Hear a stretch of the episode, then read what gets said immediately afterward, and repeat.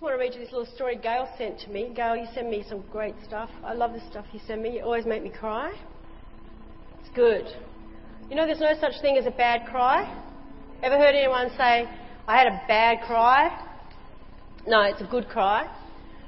Because when you cry, you actually release hormones that make you feel better. It's true. They're actually releasing hormones. So have a good cry. Gail says, Amen. I do it all the time. Listen to this story. As she stood in front of her fifth grade class on the very first day of school, she told the children an untruth.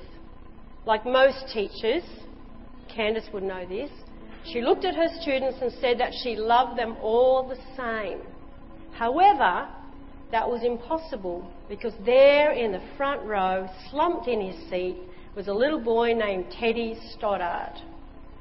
Mrs. Thompson had watched Teddy the year before and noticed that he did not play well with other children, that his clothes were messy, and that he, that he constantly needed a bath.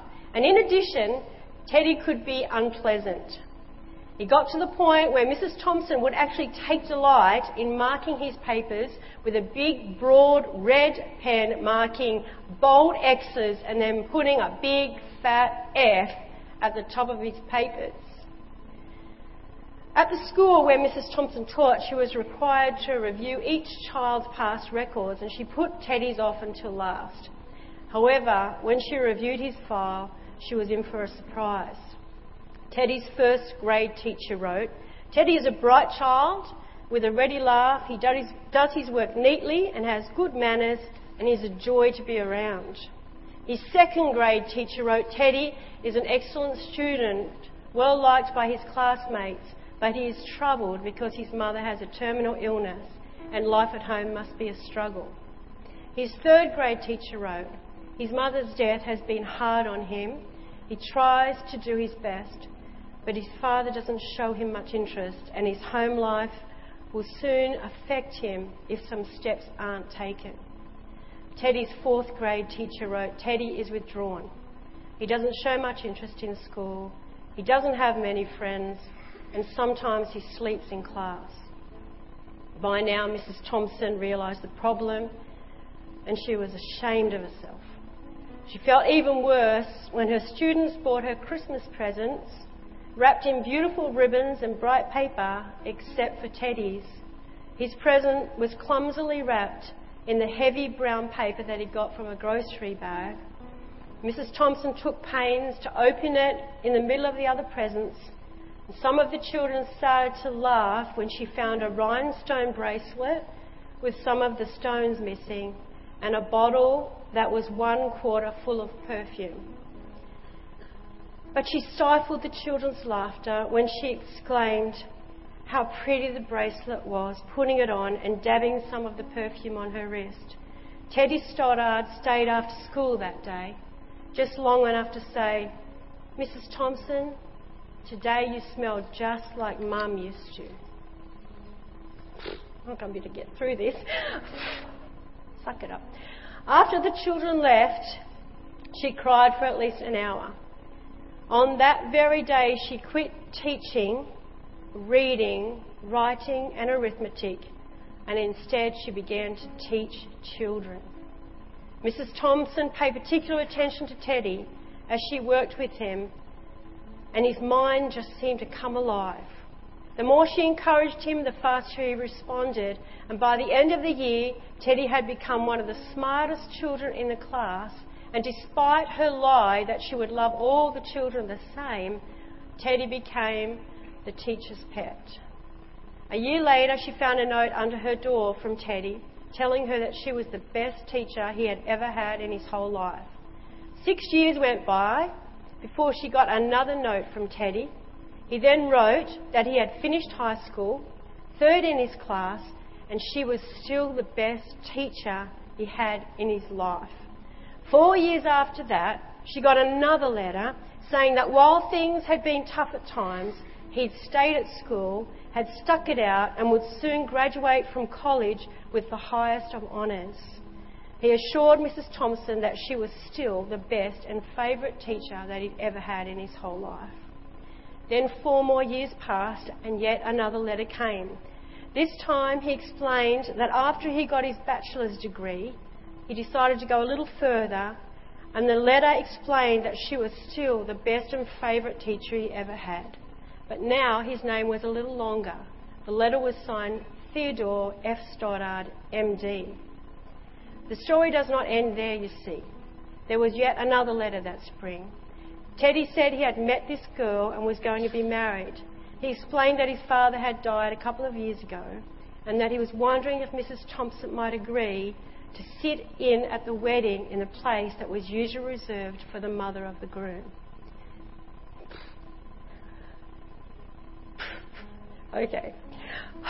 Of course, Mrs. Thompson did, and guess what? she stop it.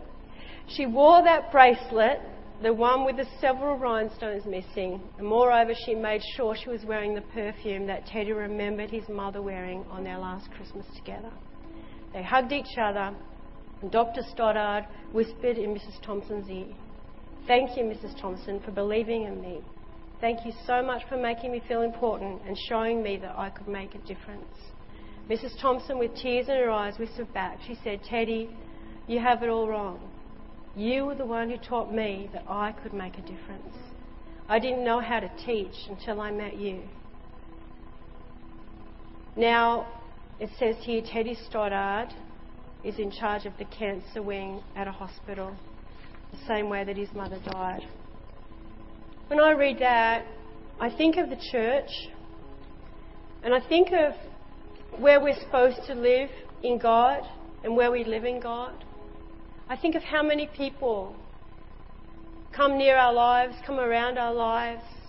How many people like Teddy come near our lives and around our lives, and we just do Christianity like she taught her class.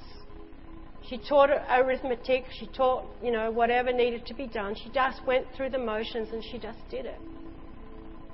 Christianity was never meant to be something that we just did by going through the motions. Because when we do that, we don't help anybody. You see? And when she made that statement where she said, I decided not to teach arithmetic and whatever she said anymore, I decided to teach children.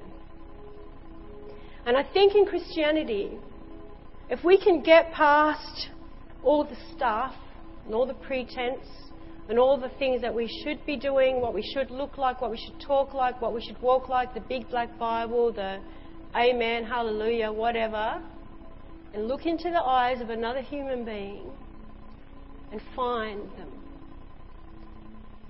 Because in every life, there is a story. And in every story, there is a miracle waiting to happen. We so quickly judge when we see people like she did. When they smell a little, when they look a bit unkept, we can quickly just write them off. Hopeless case, no good. We give people one chance sometimes, and when they don't pass the test that we have placed on their lives, then we just wipe them off. But you see, God said, I am the same yesterday, today, and forever. He never changes. And He is never changes towards human beings and the way that He feels about them.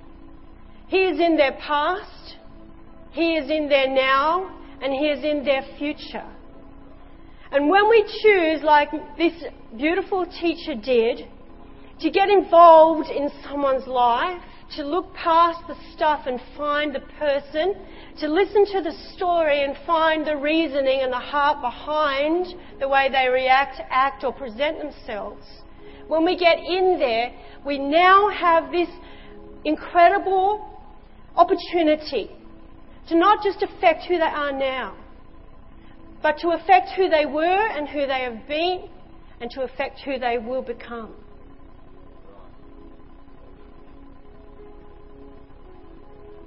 And sometimes when I'm feeling a little self absorbed and the work of the ministry is hard and things happen that get you discouraged, and I sit there, I think, God, what for? You know, was it really worth? Is it really worth 14 years of our lives, the, probably the, the prime of our lives? Was it really worth putting my whole family on the line? Was it really, is it really worth it all? And then you get someone like this girl here, this one, here. You look into the eyes of a little girl that came broken, a little girl that came wrecked on life, a little girl that was out of control and you see something inside of her, you see her past, that's obvious. You see her present, but you see her future.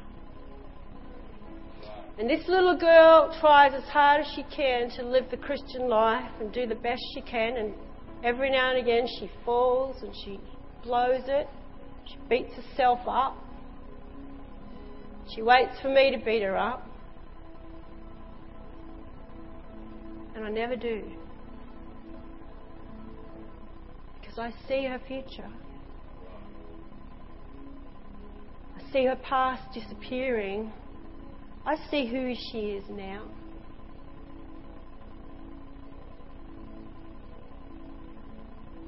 She is a becoming.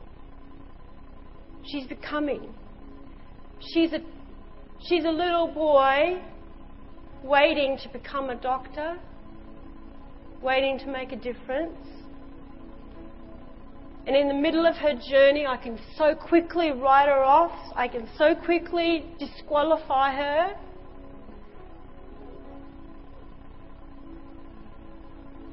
This morning, she led us in worship, and I saw her future. and it cancels out all the mistakes because, as far as I'm concerned, the worst mistake you can make is stop trying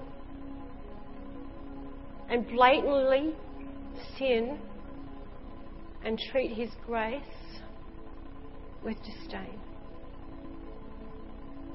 But when you sin, you get up and you're broken and you're repentant and you have another go, He will pick you up, He will stand you on your feet, and He'll say, Come on, you can do it. And I'm sure there were many times in this boy's life where he just felt like giving up. But the influence that one teacher had on him, in one short space of his life, in one year, one window of opportunity, was the voice that he heard that kept him going and going and going until he made a difference.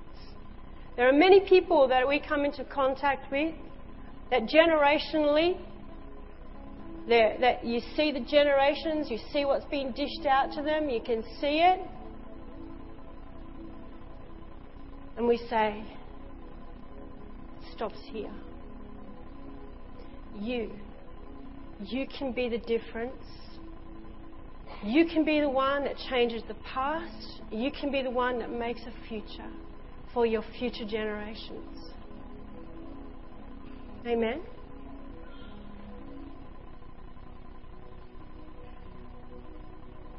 It's Dave, isn't it? Yeah. This one. Is that Adam or Dave? I get you two mixed up. Dave, yeah. Yeah. That's what you're doing you know, the babies that are to come, and they are coming, you are going to make a difference by the decisions you're making right now. It, will never, it will never be like it was for you. But when you hold your son in your arms, amen, when you hold your daughter in your arms, you will be the father that you always wish that you had yourself because your father will teach you. And you are going to be the best father Because I see your future. Dave, I see your future.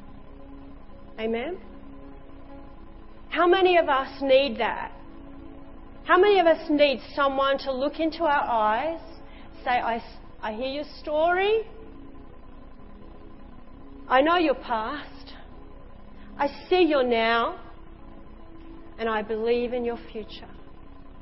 And like God, I'm going to treat you the same yesterday, today, and forever.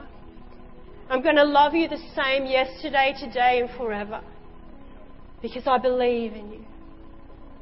And if we could have that kind of Christianity in the church, in the street, in our homes, in our schools, in our workplaces, I'm sure that we would see people pouring to Jesus Christ.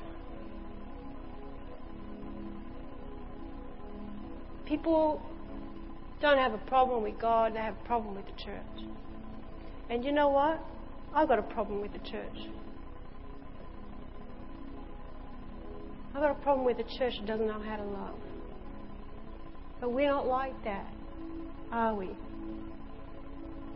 We're different, you and me, us here. And I believe right across the earth, there's a people rising up that are saying this I don't want to just teach arithmetic and English anymore. I want to teach children.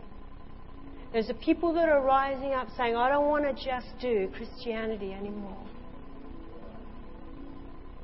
I want to reach love and give Christianity to people.